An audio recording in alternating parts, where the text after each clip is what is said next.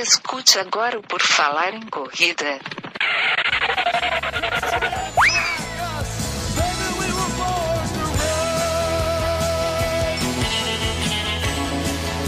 Are you ready to run?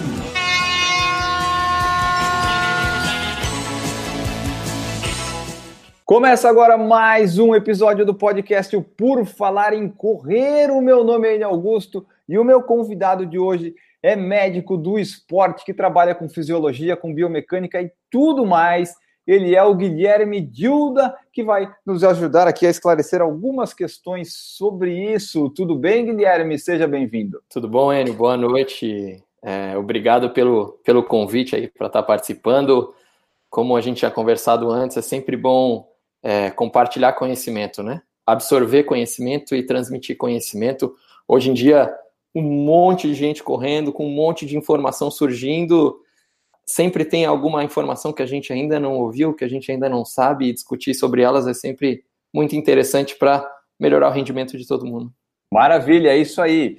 E já que no começo agradecer ao Carlos que, que fez essa ponte aqui, conseguiu que eu fizesse esse programa aqui contigo.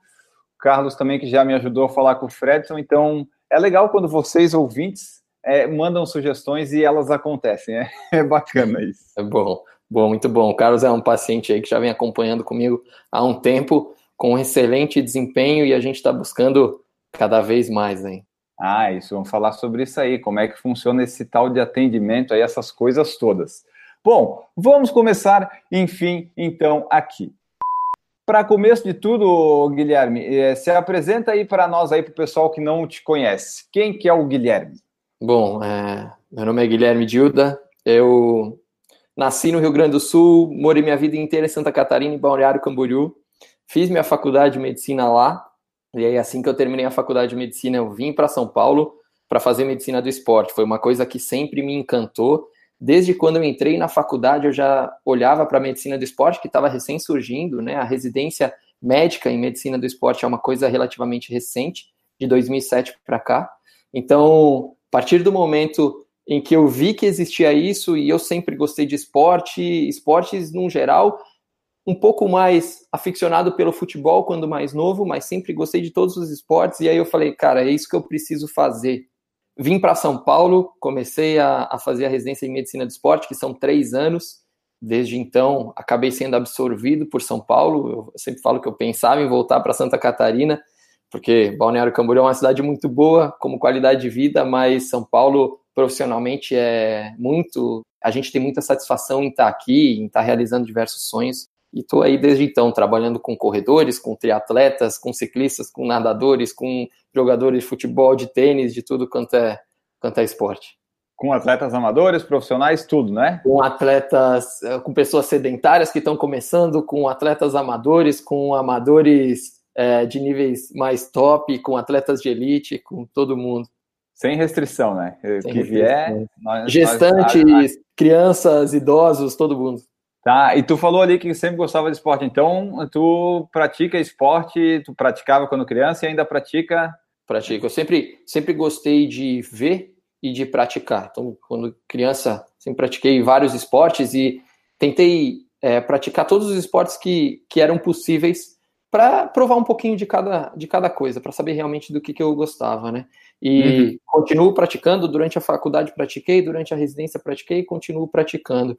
Hoje, por conta da questão profissional, um pouco menos a nível competitivo. Faço o meu esporte justamente para manter a minha saúde, mas já estou pensando em algumas coisas aí pela frente, provas, enfim, vamos ver. Mas qual esporte que tu pratica, assim, é corrida? É... Hoje, hoje em dia eu, eu corro e faço, jogo futebol às vezes e faço trabalho de força também. Tá. Ah, jogar futebol não é bom para quem corre, né? Esse é o problema. A última vez eu estava me preparando para uma meia e aí acabei machucando no futebol meus objetivos foram por água abaixo e acho que muita gente talvez tenha acontecido isso, né? Mas é. agora eu tô, tô tentando maneirar um pouco mais, segurar um pouco mais. Tá, tu falou ali, né, não tão competitivo, competitivo que tu fala é competitivo contigo ou é competitivo de ganhar competição? Tu tens Compet... um nível alto assim de... Não, competitivo comigo. Competitivo ah. que eu digo é buscar provas e competições. Hoje eu estou fazendo num nível que eu me mantenho mais ou menos no mesmo nível, não estou buscando melhorar muito, buscando tanto rendimento, tanta performance, mas por conta da fase profissional mesmo, a questão de trabalhar na clínica, trabalhar no Palmeiras, estar engatando um projeto de mestrado, então é bastante coisa. Achei que era o momento de fazer exercício só para me manter saudável. Ah, sim. É, porque a gente começa assim a, a, alcançar as metas no trabalho, realizar uns sonhos profissionais, mas daí acaba tendo que deixar um pouco de lado o, o esporte e a atividade física, né? É, às vezes é difícil conciliar os dois, né? É, cada um tem seu momento. Eu sempre falo para os pacientes assim, cada um tem seu momento. Tem momentos em que a gente não, não deve se cobrar tanto, porque a gente está tendo outras cobranças, e tem momentos que tudo está muito encaixado e que a gente fala, não, agora é meu momento de, de treinar e vou fazer o, a sub 3 na maratona, seja lá o que, o objetivo que for. Tu falou é, do, do atendimento lá e tal, tu mencionou Palmeiras. Tu é médico lá no Palmeiras? Como é que é que funciona isso? Sim, eu sou médico no Palmeiras, tanto na base quanto no profissional. Na base eu faço a coordenação do departamento médico e no profissional ajudo na questão de escala, de jogos, então é uma demanda grande, até por isso que eu estava falando, né? Bastante demandas profissionais tem me impedido um pouco de, de ter maiores rendimentos dentro do esporte. Isso é uma coisa que eu quero abordar e já dá para falar agora. Como é que é a diferença aí que tu trata do quanto atende amador e profissional, por exemplo? Porque o pessoal lá do Palmeiras, lá é profissional, eles têm que jogar, eles têm que ganhar, eles têm os objetivos lá. O amador, ele tem os objetivos dele, mas ele faz aquilo por prazer, né? O profissional, ele até pode ter algum prazer, mas ele tem uma cobrança muito maior. Aí eu queria que tu falasse como é que é esse ambiente e quais são essas diferenças que tem aí entre eles, já que a gente já, eu cheguei nessa parte aí do profissional amador. Quais são as diferenças e as semelhanças que tu vê entre esses dois? Assim, o profissional ele tem todo toda a rotina dele encaixada para ter a melhor performance dentro do esporte. O amador, na maioria das vezes, não, por conta de trabalho, por conta de família. Então, na verdade, ele precisa encaixar a rotina do esporte dentro das outras demandas cotidianas dele. E assim, sempre digo que o atleta de elite, na verdade, ele é pago para descansar, porque ele tem o dia dele para conseguir descansar, para conseguir encaixar os treinos no período certo, fazer toda a alimentação da forma correta, conseguir dormir bem. É, o atleta amador não. O atleta amador tem que se virar nos 30 aí, precisa acordar às 5 da manhã para conseguir treinar para ir para o trabalho, às vezes viaja, tem que levar tênis, seja lá onde for, é, para conseguir treinar. Então, essas, essas coisas mudam muito. Mas eu vejo que eu vejo muito atleta amador que tem muita satisfação e que persegue os objetivos, assim como atletas de elite, sabe? É, e isso é muito legal, porque na verdade, embora a dinâmica de vida não seja tão adequada para o rendimento no esporte, é, o brilho no olho é tanto que a pessoa tem uma satisfação em tudo que está fazendo para conseguir melhorar o rendimento. Isso é, é muito, muito legal trabalhar com isso. O amador ele tem que encaixar a rotina dos treinos no, na vida cotidiana, né? E o atleta profissional acho que às vezes tem que tentar encaixar a vida cotidiana no, no negócio de esporte, né? Porque ele tem toda uma rotina ali, ele não consegue às vezes sair para comer, sei lá, uma pizza, não consegue fazer isso, né? Cada um é, tem as suas vantagens e desvantagens. E desvantagens. Tudo tem o, o ônus e o bônus, né? Os atletas é, que às vezes viajam muito, eles ficam menos com a família e às vezes sentem falta disso. Então, são os preços que se pagam para cada carreira que a gente escolhe. Né? E daí tá, tu falou ali do Palmeiras, falou amador, profissional. É, explica para mim e para os ouvintes que não sabem o que, que, é a medicina do esporte em si. É tipo os cuidados que se tem relativos ao esporte. Dá uma explicada assim, qual que é o conceito dela? Perfeito. É. Antigamente, antes da residência médica que começou em 2007, a, a medicina do esporte já é antiga, né? Tem há bastante tempo, mas sempre foi tratada como uma subespecialidade. Então, era um cardiologista que fazia medicina do esporte, trabalhava com medicina do esporte, ou era o ortopedista que entendia de lesões e tratava lesões do atleta. De 2007 para cá, com a residência da medicina do esporte, a gente começou a ver a medicina do esporte como uma especialidade primária. E é uma especialidade generalista. Então, não, eu não vou cuidar de um órgão específico ou de uma parte do corpo específico. O meu papel vai ser fazer uma gestão da tua saúde, entendendo que com a melhor saúde tu vai ter o melhor rendimento, seja o rendimento esportivo, seja o rendimento no trabalho, seja o rendimento pessoal. E o meu papel é esse. Eu sempre digo que o geriatra está para o idoso, assim como o médico do esporte está para a pessoa que pratica exercício. E principalmente nessa faixa aí que vai dos 20 aos 50 anos, as mulheres até costumam ir mais em ginecologista, mas muitos homens não têm cuidado médico nenhum, assim, não fazem nenhum acompanhamento. E acabam olhando mais para a doença do que para a saúde. O papel do médico do esporte é fazer saúde. Outras especialidades médicas que também são extremamente importantes vão olhar mais para o cuidado em doença. Basicamente, essa, essa abordagem, essa é visão da medicina do esporte. Tá, e daí, sendo médico do esporte, tu vai abordar, vai lá, todos os esportes, todo mundo que vai lá, vai estar tá lá. Aí tu precisa saber de cada esporte algumas características ou ah, todos eles acabam convergindo em algumas coisas padrões, assim, coisas comuns? Não, a gente tem uma, um olhar um pouco mais parecido dos esportes, mas tu precisa entender das nuances de cada esporte, tu precisa entender, e mesmo dentro do esporte, uma pessoa que vai se preparar para uma prova de 10 quilômetros é diferente de uma prova de uma pessoa que vai se preparar para uma ultramaratona. Então, dentro do mesmo esporte, tu precisa entender as, as diversas nuances, como, como que vai ser a periodização, como que vai ser a preparação, como que vai ser a parte alimentar, como que vai ser o treinamento de força. Então, vai variar muito, né? Cada, cada esporte tem as suas especificidades. No futebol, os atletas treinam quatro, cinco vezes por semana e jogam duas vezes por semana. Na natação, os atletas treinam duas vezes num dia, todos os dias da semana. Na corrida, treina três vezes por semana específico, mas tem os treinos de força. Então, cada um vai ter, vai ter a sua nuance. Ah, legal. E eu vi aqui também na, na tua biografia, nos negócios aqui, que tu é pós-graduado em Fisiologia e Biomecânica do Exercício, né? Sim. Isso está diretamente relacionado, sim, a toda essa questão do cuidado integral, do, é, do cuidado em saúde, né? Entender a fisiologia, entender como o corpo vai funcionar, quais as reações que estão acontecendo durante o exercício e como que a gente pode fazer para melhorar o rendimento dentro do esporte. Né? É, tá tudo ligado, né? Essa, não tem como desvencilhar ou fazer uma coisa só, né? Todas elas para melhorar o conjunto lá da, da performance, seja do amador ou do profissional, né? Com certeza. Aí, com essa medicina do esporte, todos esses cuidados, no que, que isso pode ser útil para nós corredores amadores? Vamos focar na corrida aqui. Podem ser evitadas lesões? É, qual que é a importância de ter tudo isso, essa equipe multidisciplinar que tem assim fisioterapeuta, nutróloga, nutricionista, tem o médico do esporte, tem todo mundo ali junto. Fala um pouquinho disso para gente. Legal. Como o meu papel é ser gestor de todo esse processo da saúde e dos diversos pilares que estão compondo a questão do rendimento, eu vou juntar as pontas, então vou conversar com o nutricionista, vou conversar com o treinador, vou conversar com o fisioterapeuta e tentar encaixar tudo, tentar amarrar uma coisa na outra para ter um resultado final mais adequado.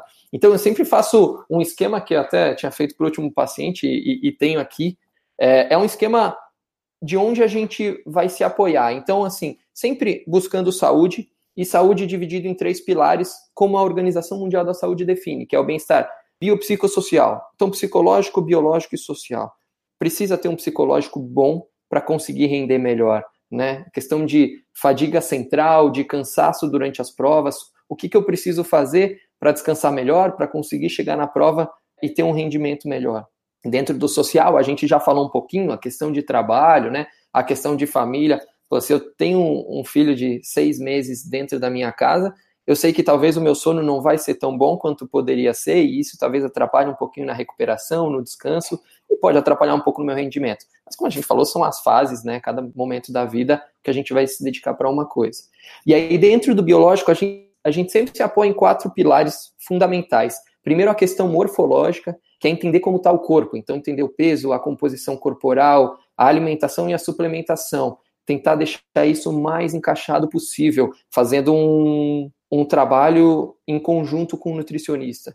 Segundo ponto, a parte fisiológica, eu digo que é a parte médica propriamente dita. Então, entender se tem algum problema de saúde, se tem alguma lesão, alguma dor, histórico de lesões, se tem uso de alguma medicação que pode interferir na performance ou não, se na família alguém tem algum problema de saúde, para a gente garantir a segurança é, de a pessoa estar tá praticando esse exercício, como que é o sono, consegue ter um sono bom ou não, exames laboratoriais, exames bioquímicos para saber se o corpo está respondendo bem àquela carga de treinos. Terceiro pilar, parte de variáveis condicionais, o condicionamento físico, entender como estão os treinos. Então, quantas vezes por semana está treinando corrida, quantas vezes por semana está treinando força, treina outras coisas ou não, está treinando dentro das zonas adequadas, fez teste ergospirométrico, não fez, trabalhando sempre isso junto com o treinador. E aí o quarto pilar, as variáveis coordenativas que a gente chama, que é entender como que está a execução de movimento, como que está essa mecânica de movimento. Ela está sendo eficiente ou não? Está perdendo pontos de eficiência que estão gerando uma piora no rendimento e uma sobrecarga, aumentando o risco de lesões. Então, são muitos fatores, muitas coisas que a gente pode usar para melhorar o rendimento do, do atleta, né? Sempre falo que a corrida é o esporte mais democrático que tem, mas quem busca rendimento começa a entender que tem muita coisa que a gente pode fazer para melhorar. É, porque a princípio para correr, tá, tu bota lá o tênis que tu quiser qualquer, tu sai para correr. Mas aí a partir do momento que tu quer melhorar um pouquinho, tu acaba vendo que tem alguns pontos para ajustar que por conta é mais difícil, né? Tu assim ser autodidata em tanta coisa assim não Exato. dá. Né? Olha quanta coisa eu falei aqui, quantas informações que tu precisa ter dentro da parte morfológica, por exemplo, dentro da parte alimentar, o que, que eu preciso comer antes do meu treino, depois do meu treino, durante o meu treino, o que, que eu, quanto que eu preciso é, me hidratar, o que, que eu preciso comer no resto do dia, qual que é o peso ideal, qual que é a composição corporal ideal, o que, que eu tenho que tomar de suplementação. Cara, é muita informação para uma pessoa que não vive disso, não trabalha com isso. Lógico, é sempre legal o paciente que chega com interesse e com diversas informações, porque a gente consegue discutir bastante coisa. Mas é difícil ter ter uma, uma noção exata de tudo isso. Né? É, até assim, quando a pessoa começa a correr, ela não, não necessariamente acho que vai precisar de tudo isso, né? Aí às vezes ela pode pensar, ah, não preciso de fisioterapia e tal, tal, tal, mas aí a partir do momento que ela vê assim, bom, quero fazer um sub três horas na maratona, será que só correndo eu consigo isso, né? Perfeito, é exatamente isso. Quando a pessoa começa, a gente tem que ver prioridades. Então, quando chega aqui no meu consultório, está começando a correr agora, a primeira coisa que eu vou fazer é tentar diminuir os riscos cardiovasculares, por exemplo. Então, entender se o coração funciona bem, se tem alguma coisa que contraindica o exercício, entender como estão os exames é, laboratoriais de uma forma geral. A pessoa que está começando, ela não necessariamente precisa de todos esses profissionais, né? Lógico que a gente deixa à disposição o plano ideal. Tem um, um fisioterapeuta, tem um nutricionista, eu, eu, tenho grupos com, com corredores amadores aí no WhatsApp, que são meus pacientes, que às vezes tem 10 profissionais diferentes, né? Então aquela história do Rock Balboa, que era ele o treinador contra o mundo, hoje já é muito diferente. Tem muitos profissionais que podem te ajudar a melhorar o rendimento. E lógico, à medida que a gente vai vendo ah, uma pessoa que já teve várias lesões por tentar correr por conta própria, ou será que tem alguma coisa a ver com a mecânica? Será que está faltando um treino de força? Então a gente vai conseguir entender o contexto dessa pessoa e quais são os profissionais mais indicados para estar tá iniciando o acompanhamento com ela. Quando a, a pessoa vai aí contigo, tu no caso é a pessoa que gerencia tudo, é isso? Tu entra em contato com todas as outras áreas, é, é esse que é o teu papel, vamos dizer assim? Exatamente. A clínica, normalmente, o, o fluxo ideal é esse. Ela vem, passa com o médico do esporte, o médico do esporte identifica o contexto daquela pessoa, identifica as necessidades e a Esse partir disso... contexto é baseado em exames que tu pede, observação e conversa com a pessoa, é isso? Isso, baseado em consulta e exames. E aí, a partir disso, a gente vai ver quais as especialidades que vão nos ajudar mais, quais são as, as especialidades que têm maior prioridade para aquele momento e até onde a gente quer chegar, quem que a gente vai precisar no meio do caminho. E quando a pessoa chega aí, se consultou contigo, foi lá na, na fisioterapia, fez as melhoras na mecânica, vocês meio que dão alta para a pessoa, assim? Ou ela é legal sempre continuar, pelo menos indo de vez em quando para manter? Como é que funciona isso? Eu cheguei lá com os problemas, vamos dizer que vocês resolveram os meus problemas. É, a pessoa tem alta ou é recomendável que ela continue indo, sei lá, uma vez por mês ou duas para fazer algumas manutenções? Como é que funciona isso? Dentro da parte médica, como a gente está falando em saúde, a gente está falando em prevenção, dificilmente a gente dá alta, a menos uhum. que a uhum. pessoa venha por uma queixa específica. Mas no meu papel de gestor da saúde do atleta, a gente faz um acompanhamento. Então a gente sempre está buscando melhorar ou manter essa saúde. Até porque, às vezes, tu pode estar tá sem queixa nenhuma, mas a gente precisa entender como o teu corpo está respondendo aos treinos para saber se a gente está tendo a resposta adequada, a resposta que a gente queria. Eu e tu podemos fazer o mesmo treino, e o meu corpo responder de maneira totalmente diferente da tua. Uma forma de a gente controlar as respostas do corpo, que a gente chama de carga interna, é através da percepção de esforço, através da frequência cardíaca. Mas exames laboratoriais também nos ajudam a entender como que estão as respostas do corpo. Então, às vezes, o paciente não tem problema nenhum, mas ele vem para justamente entender se está caminhando tudo bem ou tem alguma coisa errada. Às vezes ele está cansando, o corpo está dando sinais de que está cansando muito antes do que a gente gostaria. Então a gente precisa reajustar a periodização de treinamento. Ou então a gente vê que o corpo não está cansando nada. Ó, tu tem lastro, pode forçar mais nos teus treinos, que tu vai, teu corpo está respondendo bem, entendeu? Então assim, a gente não olha só para uma queixa específica, a gente olha para manter a saúde.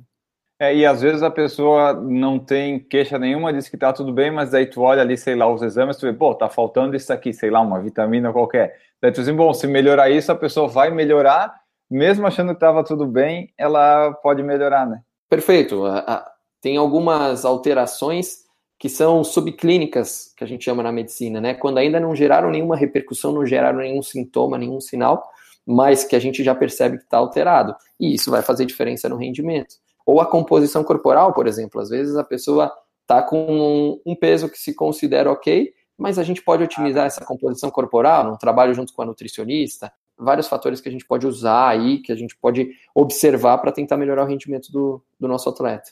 Pode estar tá no peso que tu quer, mas com a composição aquém do que tu gostaria, né? E às vezes tu tá um pouco acima do peso, mas tá com a composição boa, daí não interfere tanto, porque tá definidinho lá, tá forte, consegue correr. Exato, o peso ele não diferencia gordura de músculo, por exemplo, mas gordura é um peso que tu está carregando que não te ajuda a produzir energia, né? O músculo sim te ajuda a gerar propulsão. Isso não significa que a gordura não seja importante, ela é muito importante por diversos motivos, mas tu precisa ter um equilíbrio ideal para conseguir ter o, o, melhor rendimento possível. Bom, aqui ó, vamos falar dos amadores. Tu falou antes que o, dos amadores que tem uns assim que se dedicam, gostam da fazer a coisa, de, da evolução e tudo mais. Mas daí como é que tu vê essa parte dos amadores na longevidade dele no esporte? Porque às vezes eles querem melhorar, melhorar, melhorar, e às vezes não é um caminho muito saudável para ele continuar no esporte. De repente lá o amador ele está melhorando, melhorando, aí ele quer lá, sei lá, fazer uma maratona em 2,40, 2,30, vai se esforçar demais, pode se machucar. Como é que é essa tua conduta com eles assim? Bom, tu quer fazer isso? Até dá para fazer, mas tem esse risco aqui e esse risco aqui talvez não vale a pena, daí talvez tu vai se machucar ou pode acabar se frustrando, enfim, não continuar na longevidade do esporte, que às vezes é a parte mais legal do amador, né? Já que a gente é. não ganha para fazer isso, para se manter fazendo uma atividade física, alguma coisa boa. É, na verdade, a gente está se inserindo dentro do esporte, o, o objetivo principal é a saúde, né? né? Lógico que é, sempre que o paciente chega aqui, eu costumo dizer que eu compro o sonho do meu paciente. Então, assim, já teve paciente que chegou sedentário, é, fiz uma aposta e preciso preciso completar uma maratona em quatro meses. Preciso, já teve. E eu preciso indicar todos os riscos, tudo que isso implica.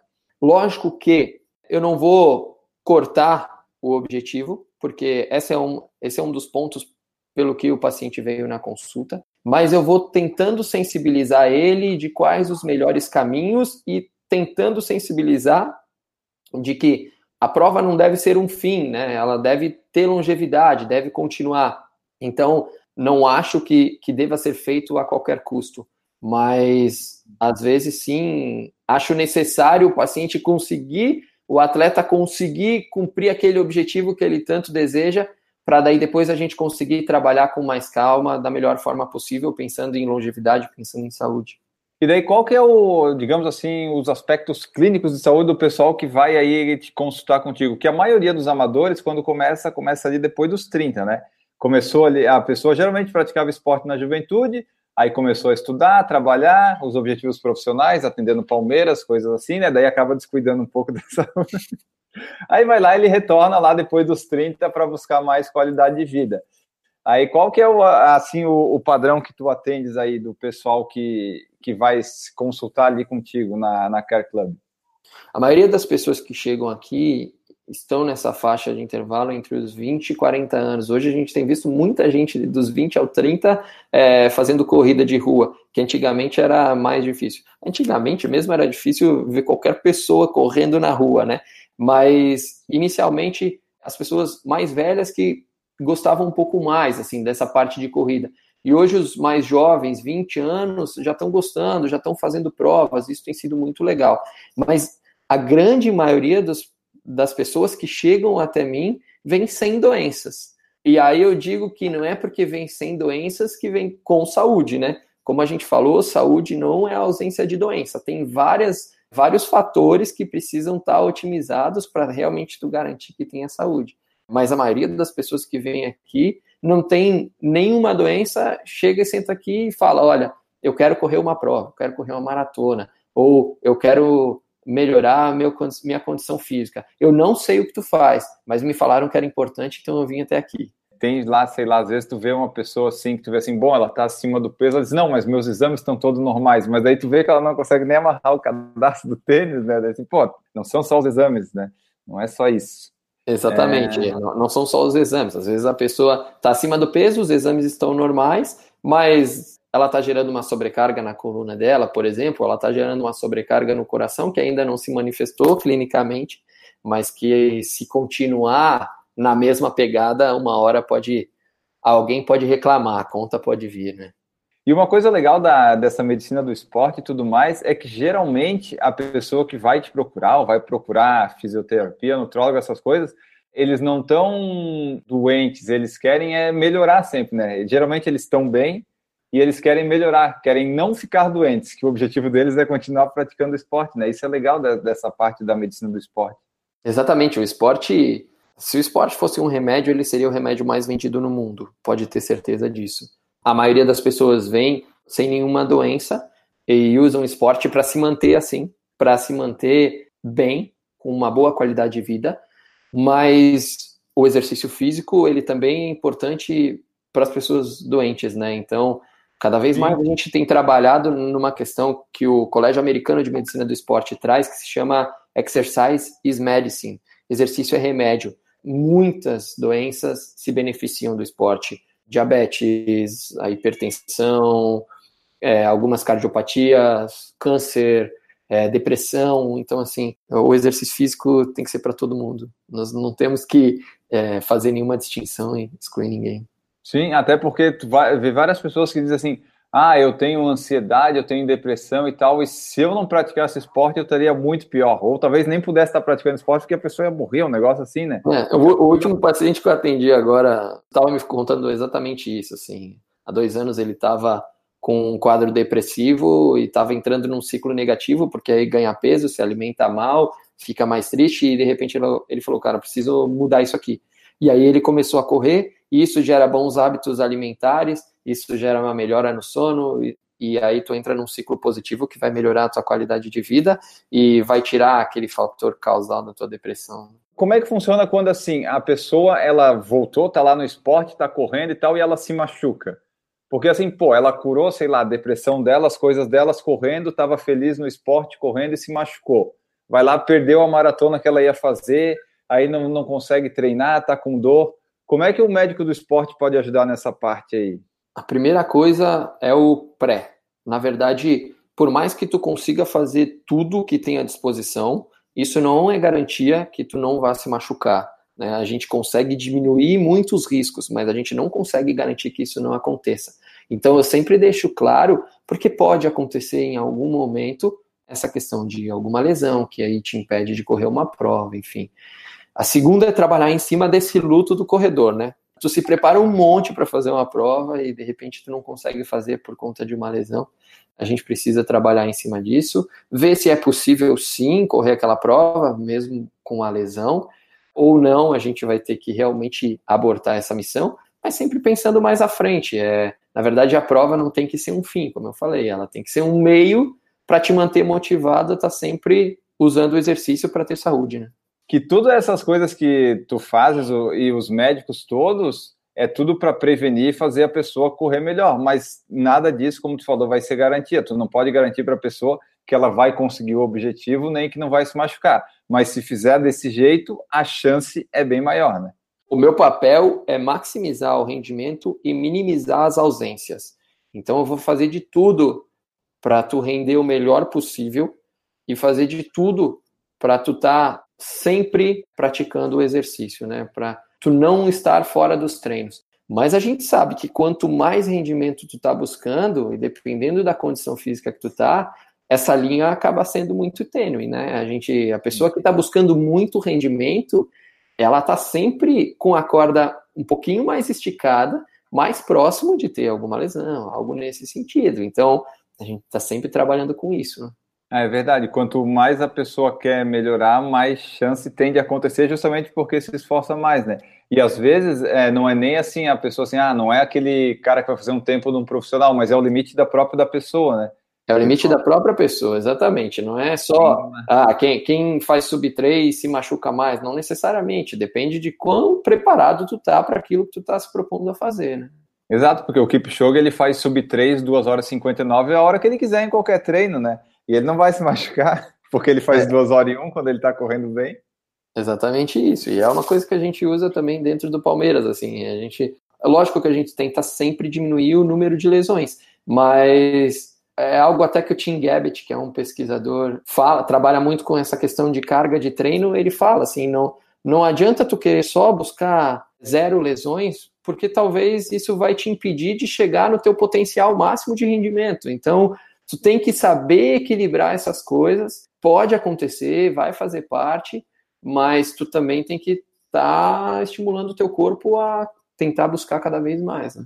É porque se tu vai estimulando e chega lá, sei lá, no topo do físico, vai que tu não se machuca, né? Então aproveita enquanto está bom, né? Exatamente, exatamente. E aí, junto, e aí pegando essa questão de exames laboratoriais, ajustando a alimentação, ajustando a mecânica, fazendo uma periodização de treinos, treino de força, treino de corrida, cross training.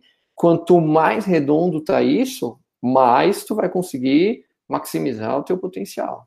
Tu falou do Palmeiras, é só umas curiosidades minhas. Como é que funciona esse, esse seu trabalho? Vocês fazem medição, assim, exame de sangue, essas coisas, para ver os atletas? Ah, esse aqui não pode ir porque ele tem risco de se lesionar. É mais ou menos assim que funciona? Essas coisas não? Assim.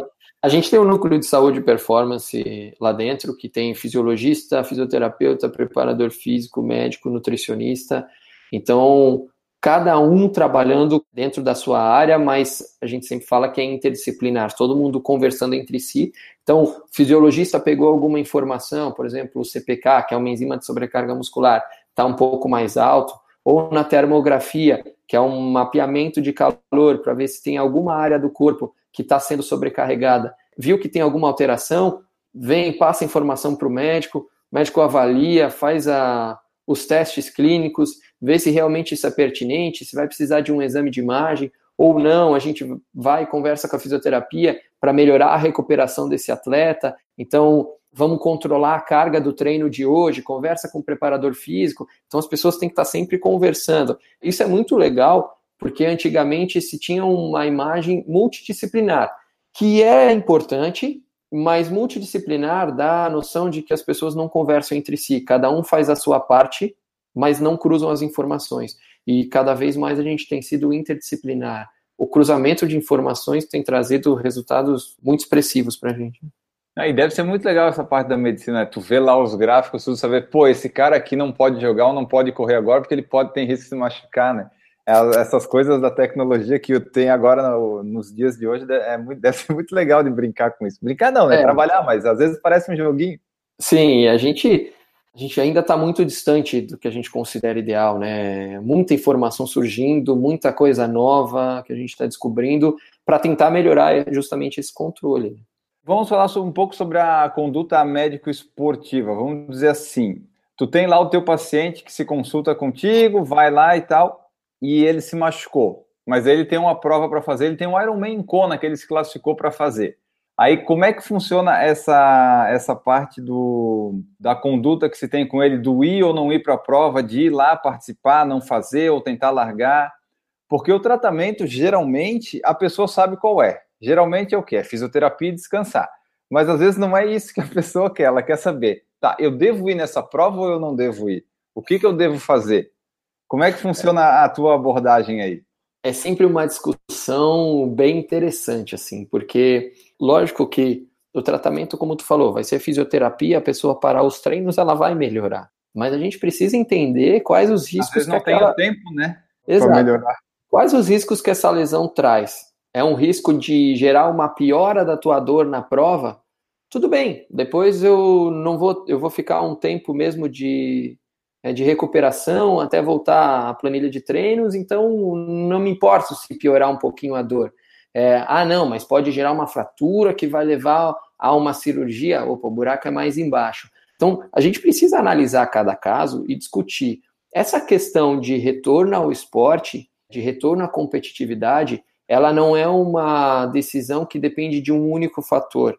Nem sempre o que é o melhor para o teu joelho é o melhor para você. Às vezes, como eu é, falei, verdade. saúde é um bem-estar biopsicossocial. Então, às vezes, tu vai ter que fazer alguma prova em detrimento de uma piora da dor, mas que vai te trazer um benefício social e psicológico muito maior. Então, vai te trazer muito mais saúde. Lógico, a gente precisa entender, pesar na balança quais são os riscos e quais são os benefícios em cima disso. E tenta sempre fazer a recuperação daquela lesão de uma forma funcional. O que, significa isso? Se eu for pegar um livro de medicina e vai dizer que uma lesão muscular vai retornar em quatro semanas, eu não fico satisfeito com esses quatro semanas. Eu vou fazer o trabalho com ele, vamos tentar estimular já no teu limiar de dor, vamos evoluir da melhor forma possível, o mais rápido possível, dentro de um contexto adequado, para talvez tu estar tá de volta em duas semanas. O corpo humano ele é individual, cada pessoa responde de uma forma. Então, às vezes, o que pelos protocolos não daria tempo, para aquela pessoa deu, entendeu? Como eu sempre gostei de esporte e meu objetivo é sempre deixar a pessoa ativa, eu sempre tento pesar bastante essa questão dos riscos-benefícios e muitas vezes o paciente, mesmo com alguma lesão, ele consegue se recuperar a tempo que ele não estava esperando e consegue ir para a prova, ou a gente consegue usar algumas estratégias para ir para a prova, desempenhar na prova, e depois a gente para e trata com calma e trata da forma mais adequada possível. Esse aí que tu falou, por exemplo, de quatro semanas é o prazo máximo que daí a gente trabalha. A gente fala assim pro cara, bom, é quatro semanas aqui, mas talvez consiga antes, né? Tu dá o prazo máximo pro cara também não ficar criando expectativa, né? É, tem algumas graduações de, de, lesões musculares, por exemplo, que o, que o tempo de retorno nos estudos gira em torno de 3 a 40 dias. E aí? Vou voltar é. em 5 ou vou voltar em 40? Essa expectativa de prazo é muito difícil de dar. Mas tem alguns fatores que a gente consegue analisar na evolução nas primeiras 24 horas, como que está a funcionalidade, e a gente consegue dizer um pouco mais de, não, eu acho que vai dar, ou cara, dessa evolução que tu tá tendo, a gente não vai conseguir. É uma evolução diária, uma evolução contínua. E o atleta, o corredor, enfim, o atleta, ele, ele é um bicho assim que ele é teimoso, né? Ele vai, porque assim, tu pode estar parado um mês, mas aí vai chegar perto da tua prova-alvo, tu só não vai correr ou não vai lá participar se tu tiver muito, muito ruim, né? A pessoa acaba dando um jeito de. Às vezes melhora a lesão até psicologicamente. Não, não tá doendo tanto assim, dá para ir e acaba indo. Isso que é o legal, assim, na verdade, isso traz tanto benefício que o atleta quer fazer, ele quer. E aí, como eu falei, eu sempre compro a ideia, eu compro os objetivos, eu compro os sonhos dos pacientes. Então, eu acabo fazendo o máximo para a pessoa conseguir fazer aquilo que ela está disposta a fazer. Nem sempre é possível, depende do tipo de lesão, depende do que a gente está querendo. Às vezes o atleta vai, ah, não, eu quero fazer a maratona em três horas e meia. E a gente vê, olha, talvez para três horas e meia vai ser difícil, porque nesse ritmo, nessa intensidade, tu vai sobrecarregar um pouquinho mais. E aí, às vezes, o próprio atleta fala: não, então eu não quero fazer, deixa para me recuperar e faço uma próxima. Muito individualizado, muito contextualizado. Quais que são os principais acertos e erros que os amadores aí que vão consultar contigo cometem? Vamos focar mais nos corredores, já que aqui a gente fala mais de corrida, né? Quais assim que tu vê que são os principais acertos e os erros? O acerto é tipo ir procurar o médico do esporte? Um acerto que eu vejo bastante é na questão de buscar uma assessoria de corrida, um treinador de corrida que consiga montar uma planilha com uma progressão de cargas adequado, isso é fundamental. Não adianta simplesmente sair correndo, porque às vezes tu vai fazer uma progressão desajustada ou tu não vai conseguir melhorar o máximo que tu pode. Com relação a acertos Eu vejo que algumas questões nutricionais têm sido bastante usadas, até porque é bastante discutido. Por exemplo, o gel de carboidrato. Eu vejo muita gente que chega aqui sem nenhum acompanhamento com nenhum profissional na vida, mas que usa o gel de carboidrato no treino longo. Se é usado da melhor forma possível, aí é muito variável, mas as pessoas têm buscado cada vez mais conhecimento. Então, isso é legal porque elas chegam com alguns acertos nesse sentido. Agora, algumas questões, por exemplo, falta do treino de força, eu acho que é um ponto que pega bastante no corredor amador. Ele quer correr e ele acha que não precisa treinar força, não precisa preparar a musculatura, e isso está errado, porque melhor, fazendo treino de força, tu melhora a tua força de propulsão, tu melhora teu suporte muscular para conseguir suportar as cargas de treino, para diminuir sobrecargas articulares. Então, treino de força é extremamente importante e eu vejo que muita gente negligencia isso porque acha que vai ficar bombado, por exemplo. E às vezes o problema também é a, a pessoa vai na academia lá fazer e os instrutores lá, quem atende, geralmente não, não tá focado nisso da corrida, né? Eles querem te deixar um monstro e não apenas forte para correr. É, então, lógico que tem gente que tem mais facilidade para ganhar massa magra e gente que tem menos facilidade, mas as pessoas, é, assim, existe um treino de força específico para hipertrofia, existe um treino de força específico para te gerar potência, para te gerar força muscular, e uma pessoa que está correndo, que está fazendo um volume mais alto, dificilmente vai ganhar massa magra a ponto de prejudicar a performance. Ela ganha massa magra sim, ela ganha músculo, mas esse músculo vai ser revertido e melhora da performance. Se mesmo a pessoa que só treina força tem dificuldade para gerar hipertrofia, imagina a pessoa que está consumindo bastante na corrida que está fazendo um treino específico para a corrida. É, é muito difícil, mas tem esse mito ainda dentro dos corredores, sim. A pessoa ela não vai conseguir ganhar tipo tanta massa magra a ponto de atrapalhar ela, né? Porque para tu ganhar massa magra, tu tem que fazer um, uns exercícios e uma alimentação tão boa que tu não tem como ganhar tanta massa magra assim a ponto de prejudicar, né? Exatamente. Quando tu tá buscando um treino de hipertrofia, um treino de ganho de massa magra, tu vai ter que fazer um treino com estímulos específicos, tu vai ter que fazer uma alimentação totalmente específica para conseguir ter benefícios de hipertrofia, enfim. E aí o corredor, ele vai ganhar massa magra porque ele vai treinar força, isso vai gerar estímulo no músculo dele, mas esse ganho de massa magra não vai deixar ele mais pesado a ponto de ter detrimento. Ele vai deixar um peso um pouquinho acima, talvez, depende, porque ele pode fazer esse treino de força e perder gordura, então deixa com o mesmo peso e melhora a composição corporal. Só que realmente esse ganho de massa magra, ele vai se traduzir em ganho de rendimento, em ganho de força de propulsão, em ganho de velocidade, em ganho de melhora de economia de energia, então traz benefício. É porque eu tava pensando aqui, bom, os caras que são fortes de academia, aqueles lá que tem os braços que dá uns cinco do braço meu aqui, eles não estão preocupados em corrida, né? Então é tipo, e até eles, se eles fossem correr, talvez eles corressem bem, porque tem lá bastante músculo, né? Exatamente, assim, é lógico que precisa ser um estímulo muito específico, mas às vezes eles têm um condicionamento cardiorrespiratório bom. E é importante, mesmo essas pessoas que estão buscando um treino de hipertrofia, elas também precisam de um treinamento aeróbico para melhorar todo o sistema de mitocôndrias, de aproveitamento do oxigênio pelas células, isso vai melhorar o condicionamento físico, vai permitir que tenha um ganho ainda maior dentro do treino de hipertrofia, então assim, as coisas conversam, depende qual que é o teu objetivo e como que teu treino vai estar estruturado para aquilo. Até tu falou ali, essas tal dessas mitocôndrias são importantes, né? Na aula de biologia eu não entendia nada delas, mas parece que elas têm uma importância grande, né? É, elas fazem a respiração celular, que a gente chama. Elas usam oxigênio e produzem bastante energia. Produzem um ATP, que é a moeda de energia do corpo, e, e é onde a gente consegue ter o melhor rendimento. Por isso que, que é muito falado nisso. Né? O, até o VO2 máximo, que é a capacidade máxima de usar oxigênio, depende muito dessa questão de como que está o suporte mitocondrial dentro das células. VO2 é legal, o corredor saber e tal, tal, mas às vezes a, os corredores eles ficam focados muito nessa coisa, não precisa saber assim, ah, o meu VO2 é 60, é 39. Não adianta o teu VO2 ser 79, 70 e tu correr lá 7 para 1, sabe? É, às vezes o pessoal foca demais nas coisas que não precisa, né? Perfeito, é. Isso acontece muito. O VO2 máximo, ele é um indicador de performance, mas ele não indica quem vai ganhar a corrida. Senão nem precisariam correr, era só fazer o teste de VO2 e quem tinha o VO2 maior já, já tinha ganho a prova.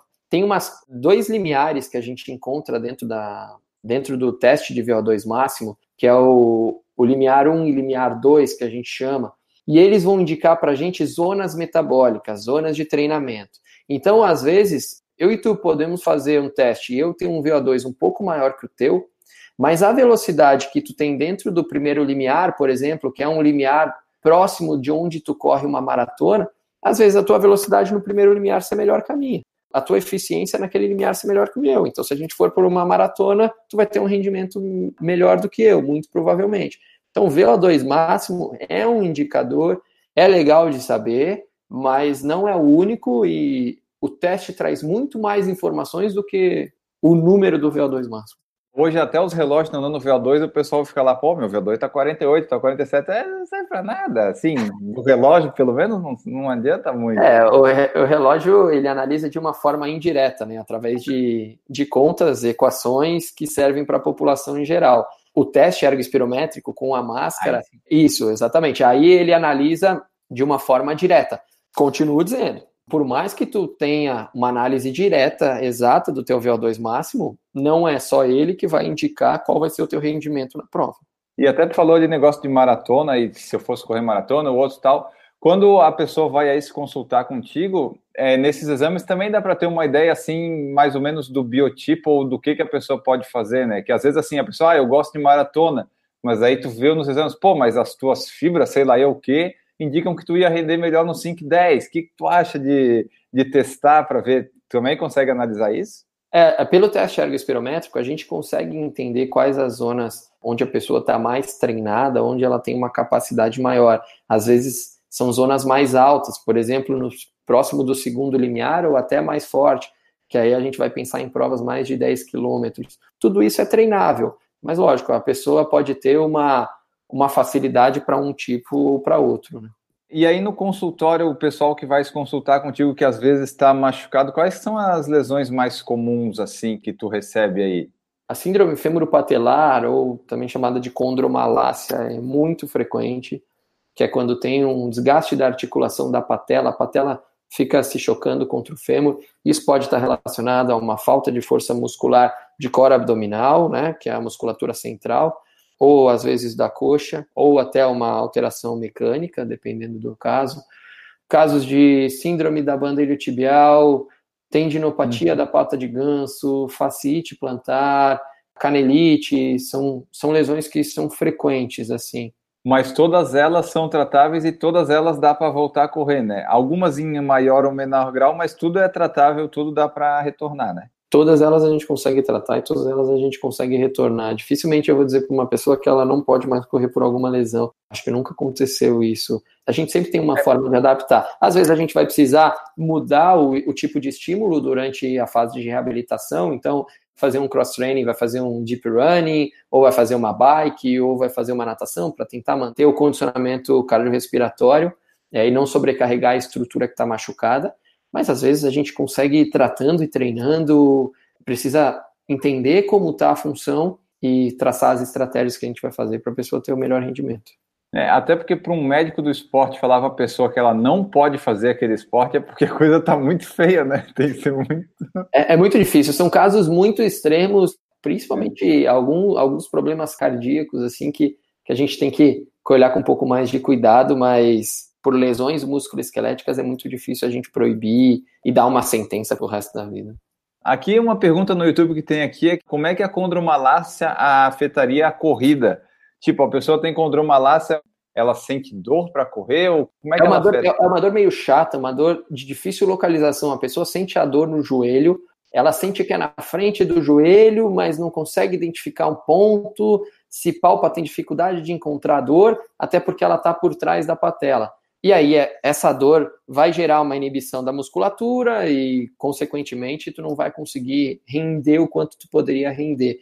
Tem graus, tá? Tem gente que tem condromalácia, mas não tem sintomas. Mas tem gente que tem, tem sintomas e aí vai ter uma pior de rendimento. Mas todos os graus devem ser vistos e devem ser tratados. Até a pessoa que não tem sintoma, se ela permanecer naquele, naqueles estímulos que ela está fazendo, no futuro ela pode vir a ter sintomas, ou pode piorar essa condromalácia. Outra pergunta que tem aqui no YouTube é a seguinte: é, se tu tem algumas dicas para quem não tem tanto tempo ou dinheiro para ir ao médico do esporte, que também comentaram assim que correr é muito caro, o negócio é correr devagar. Quanto mais rápido a pessoa quer correr, mais coisa ela tem que buscar. eu acho que sempre tem que estar atento a alguns sinais e sintomas, então dor no peito ou uma falta de ar desproporcional, tonturas, esses são fatores que precisa ficar atento. Se apresentar qualquer uma dessas, dessas alterações, eu acho que é bom procurar um médico, né? A questão de alimentação tem diversas orientações aí pela internet, é só procurar. Hoje o curioso consegue encontrar muita coisa, então consegue melhorar essa questão. Coisa até demais, né? Algumas até que não precisava achar, mas consegue. É verdade, precisava ter uma curadoria aí da, dessa parte de, de material informativo, né? Mas a alimentação, como que vai ser, dormir bem, extremamente importante, ter um descanso. Eu sempre falo que um dia de descanso, ou pelo menos um dia de cross-training, né, fazer algum estímulo diferente para não sobrecarregar as mesmas estruturas na semana é importante. A questão de aumento de volume de uma semana para outra tem que ser um aumento de volume pequeno. Existem alguns estudos que falam não aumentar mais do que 10 a 15% no volume de treinos. Então, assim, ah, correu 5 quilômetros nesse final de semana, vai fazer alguns treinos durante a semana, no final de semana que vem não, não correr 10 quilômetros, por exemplo, que é um aumento muito abrupto, correr 6 quilômetros ou 5 quilômetros e meio e ir aumentando progressivamente isso. Eu acho que são, são estratégias que ajudariam muito. Mas, como eu falei, né, dependendo do objetivo, precisa dos profissionais específicos aí para estar tá, tá auxiliando. E nessa tua vida aí de medicina de esporte, queria que tu falasse para nós qual a situação ou caso que tu gostou mais de tratar e de ver o resultado? E qual que foi assim um que não sei se pode dizer que deu errado ou que não conseguiu ir tão bem, uma situação que não foi tão boa, sabe? Esses dois extremos, se tu já viveu. Sim, tem casos muito legais, casos não só dentro da corrida, mas casos de paciente uhum. que perdeu 60 quilos em seis meses pedalando Assim, num geral, passou dos 210 quilos para 138 quilos, que ainda está acima, mas precisa perder mais. Então, conseguiu melhorar muito, se alimentando bem, treinando bem. Teve um outro paciente que teve um problema cardíaco, esse jogador de futebol que teve um problema cardíaco, já tinha recebido um diagnóstico e uma sentença de que não poderia mais jogar, e a gente conseguiu fazer com que ele retornasse ao esporte de uma maneira segura, e hoje está jogando aí, jogando profissional, isso é muito legal como eu falei, esse, esse paciente que chegou quatro meses antes, preciso fazer a maratona de Paris, que foi esse ano. Falei, cara, mas tu já correu alguma vez? Nossa, nunca corri, tô começando agora, mas pessoal do banco vai fazer e eu tenho que fazer também. Eu falei, cara, não é o ideal, mas vamos lá, vou comprar o teu sonho e provavelmente tu precise caminhar no meio da prova, mas se tu completar, a gente está feliz.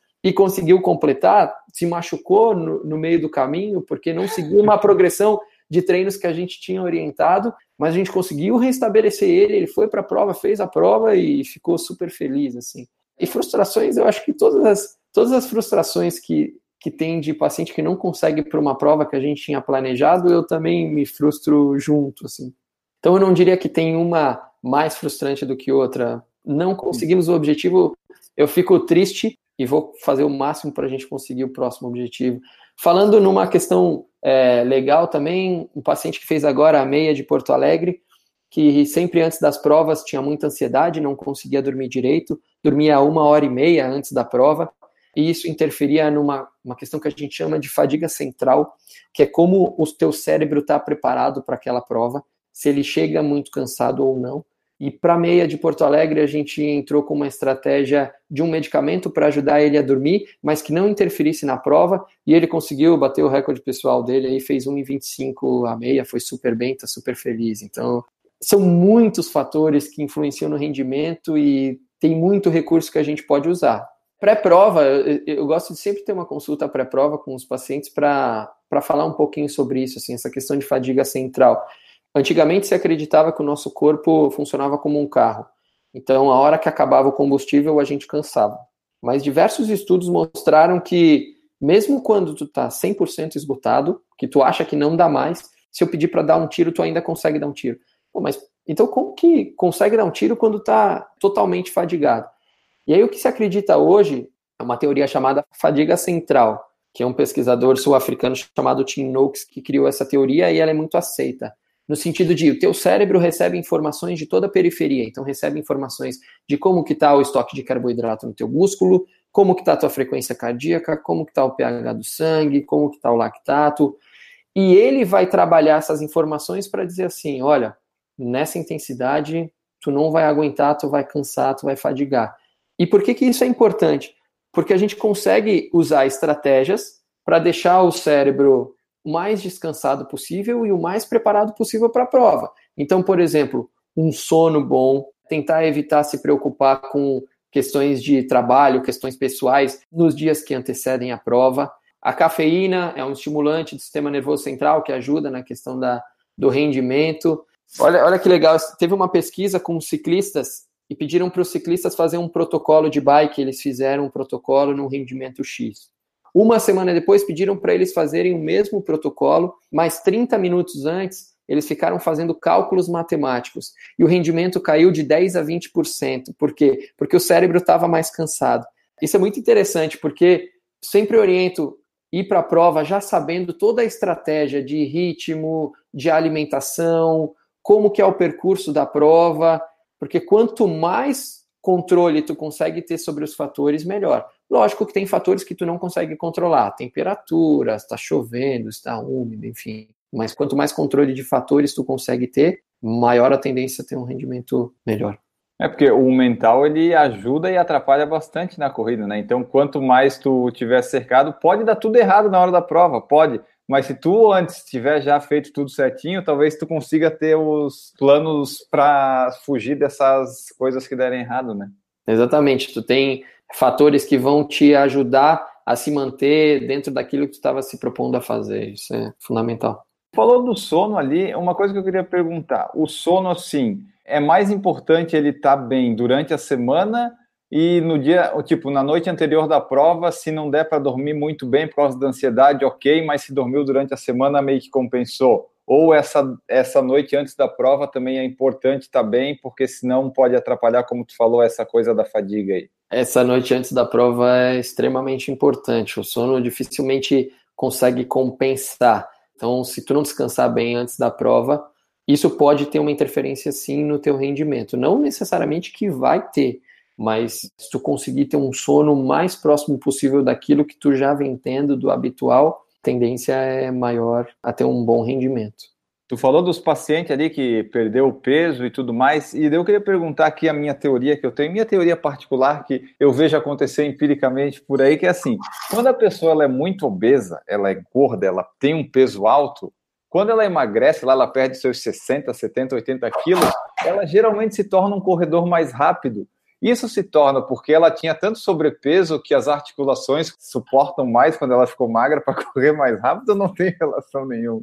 Não, isso é muito por conta da gordura que tu vai perder, assim. Gordura é um tecido que não produz energia. Na verdade, é como se tu estivesse correndo com um saco de, de tijolo e aí, quando tu perde o peso, tu vai tirando o tijolo daquele saco. Daqui a pouco o saco tá vazio.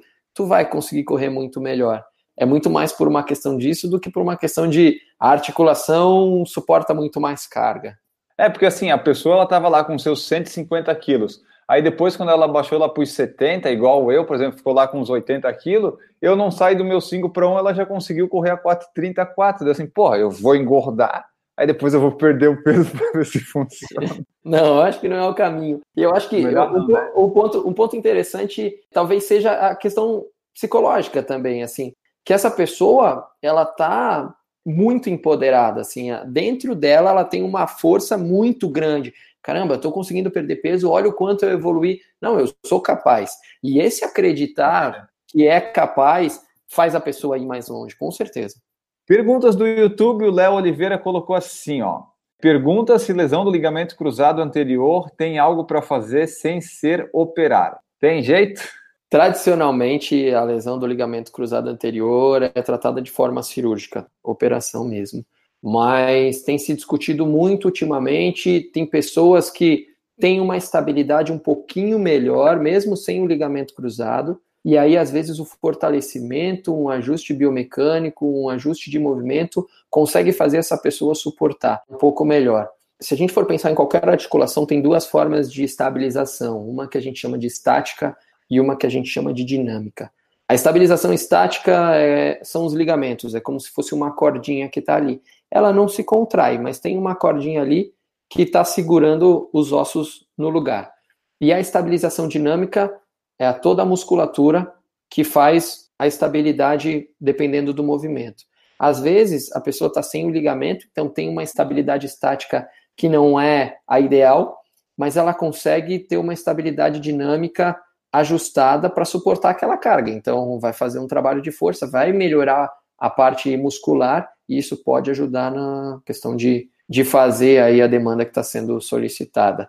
O bom é que a corrida, por ser uma, uma estratégia em linha reta, não ter tanta mudança de direção, depende um pouco menos do ligamento cruzado anterior. Esse ponto é, de certa forma, positivo. Mas, lógico, cada caso é um caso, né? Não dá pra falar. Se vai conseguir correr ou não, aí precisa avaliar. É, porque era isso que eu perguntava, tipo, o negócio do ligamento do joelho, como é que afetaria a corrida? Então, tu já meio que respondeu, né? Como é linha reta, talvez nem tanto, mas depende de cada rompimento ali, né? Falseamento no joelho, se ela tem instabilidade, se ela tem dor, se incha, então tem vários fatores que podem influenciar nisso. É, eu, por exemplo, tenho um menisco rompido no joelho direito desde 2015 e tenho conseguido correr até normalmente, né? Tem gente que rompe e daí já não consegue nem abaixar, nem fazer movimento, então varia muito do Prova da lesão. Provavelmente a tua musculatura é uma musculatura muito mais bem trabalhada, que consegue trabalhar um pouco no lugar desse ligamento que não está presente, por exemplo, ou do menisco.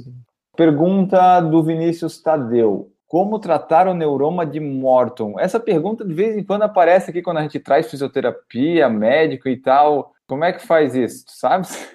O neuroma de Morton, lógico que um ortopedista especialista em pé teria muito mais propriedade para falar do que eu, mas realmente o neuroma de Morton acontece em alguns corredores, é um espessamento do nervo que está passando entre os dedos.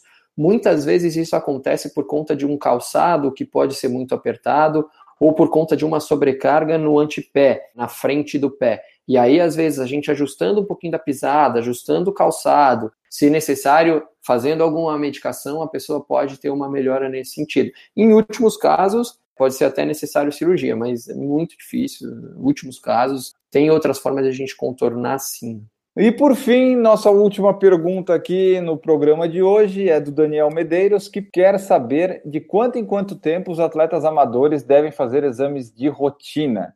E quais seriam esses exames de rotina? Legal. Exames de rotina para a gente garantir não vamos dizer garantir, mas para a gente minimizar o risco de uma complicação cardíaca, eu diria que anualmente. E aí seria um eletrocardiograma, normalmente a gente faz um eletrocardiograma, um ecocardiograma e um teste de esforço ergométrico ou ergoespirométrico. Agora, como eu falei, para a pessoa que está buscando rendimento, para a pessoa que quer fazer um ajuste fino dos treinamentos, quer saber se a alimentação está adequada ou não, aí a gente vai pegar toda a periodização de prova, então a gente tem 20 semanas para a prova. A pessoa vem na primeira consulta, vem no retorno com os exames, às vezes a gente deixa mais uma consulta com oito semanas e uma com 16 semanas, aí vai ser muito variável. Mas pensando de uma forma geral na pessoa que quer minimizar os riscos cardíacos e osteomusculares, eu diria que seria uma vez por ano é mais do que suficiente. Bom, pessoal, essa foi a nossa conversa com o Guilherme Dilda, médico do esporte, que trabalha lá na Care Club, que vocês vão poder conhecer. ele vai passar os contatos dele daqui a pouquinho.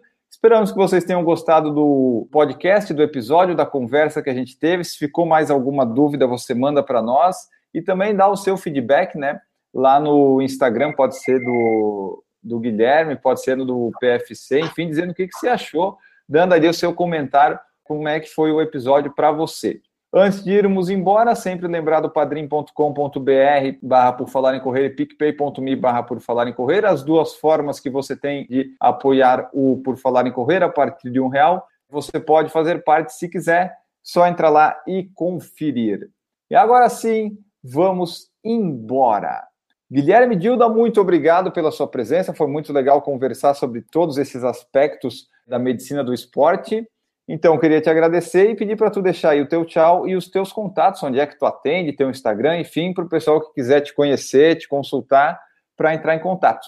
Eu que agradeço, muito legal poder conversar sobre todos esses fatores. Eu sei que a gente teria muito mais assunto para conversar, mas por conta do tempo a gente acaba sendo um pouco mais. É, Podemos é, fazer mais em breve. Podemos fazer mais sobre alguns temas específicos que o pessoal sugerir, enfim. Quem quiser me procurar no Instagram é guilherme.dilda Tem o Instagram da Care Club também, atendo na Care Club, na unidade do, do Itaim, na unidade do Ibirapuera, são duas unidades que a gente tem aqui dentro de São Paulo. O que tiver de dúvida, enfim, pode mandar aí para ti, pode mandar nos canais, pode mandar para mim e a gente conversa em relação a isso. Estou sempre aberto a discussões para tentar ajudar as pessoas. É muito legal poder falar sobre a medicina do esporte, uma especialidade que é bem recente, mas que tem muito a, acrescentar para a vida das pessoas. Maravilha, muito obrigado. Ficamos por aqui no episódio de hoje. Deixo aqui a frase de todo final de podcast que eu pego em algum Instagram alheio, que eu falo para motivar vocês, né, pessoal? Não se constrói uma grande empresa com atitudes pequenas. Assim como você não constrói grandes resultados na corrida sem treinamento e sem procurar os profissionais adequados. Ficamos por aqui. Um grande abraço para vocês. Voltamos no próximo episódio e tchau. Errou! Estamos ao vivo para mais uma live sensacional que fazemos todas as terças-feiras. Tudo bem, Garmin? Para de me morder, caramba. Ai, sai. É, estamos aqui ao vivo. Vem, amor. Vai falar, porra. Vem, vem pra cá. Errou! Sub 3 na maratona, seja lá o que, que o objetivo que for. Ah, eu fiz sub 3 na maratona, mas eu só fiz até o 29, né? Faltaram 13 quilômetros, aí não ia dar. Errou! É porque essa. Cadê? Cadê? Calma aí, Cadê que deu problema aqui.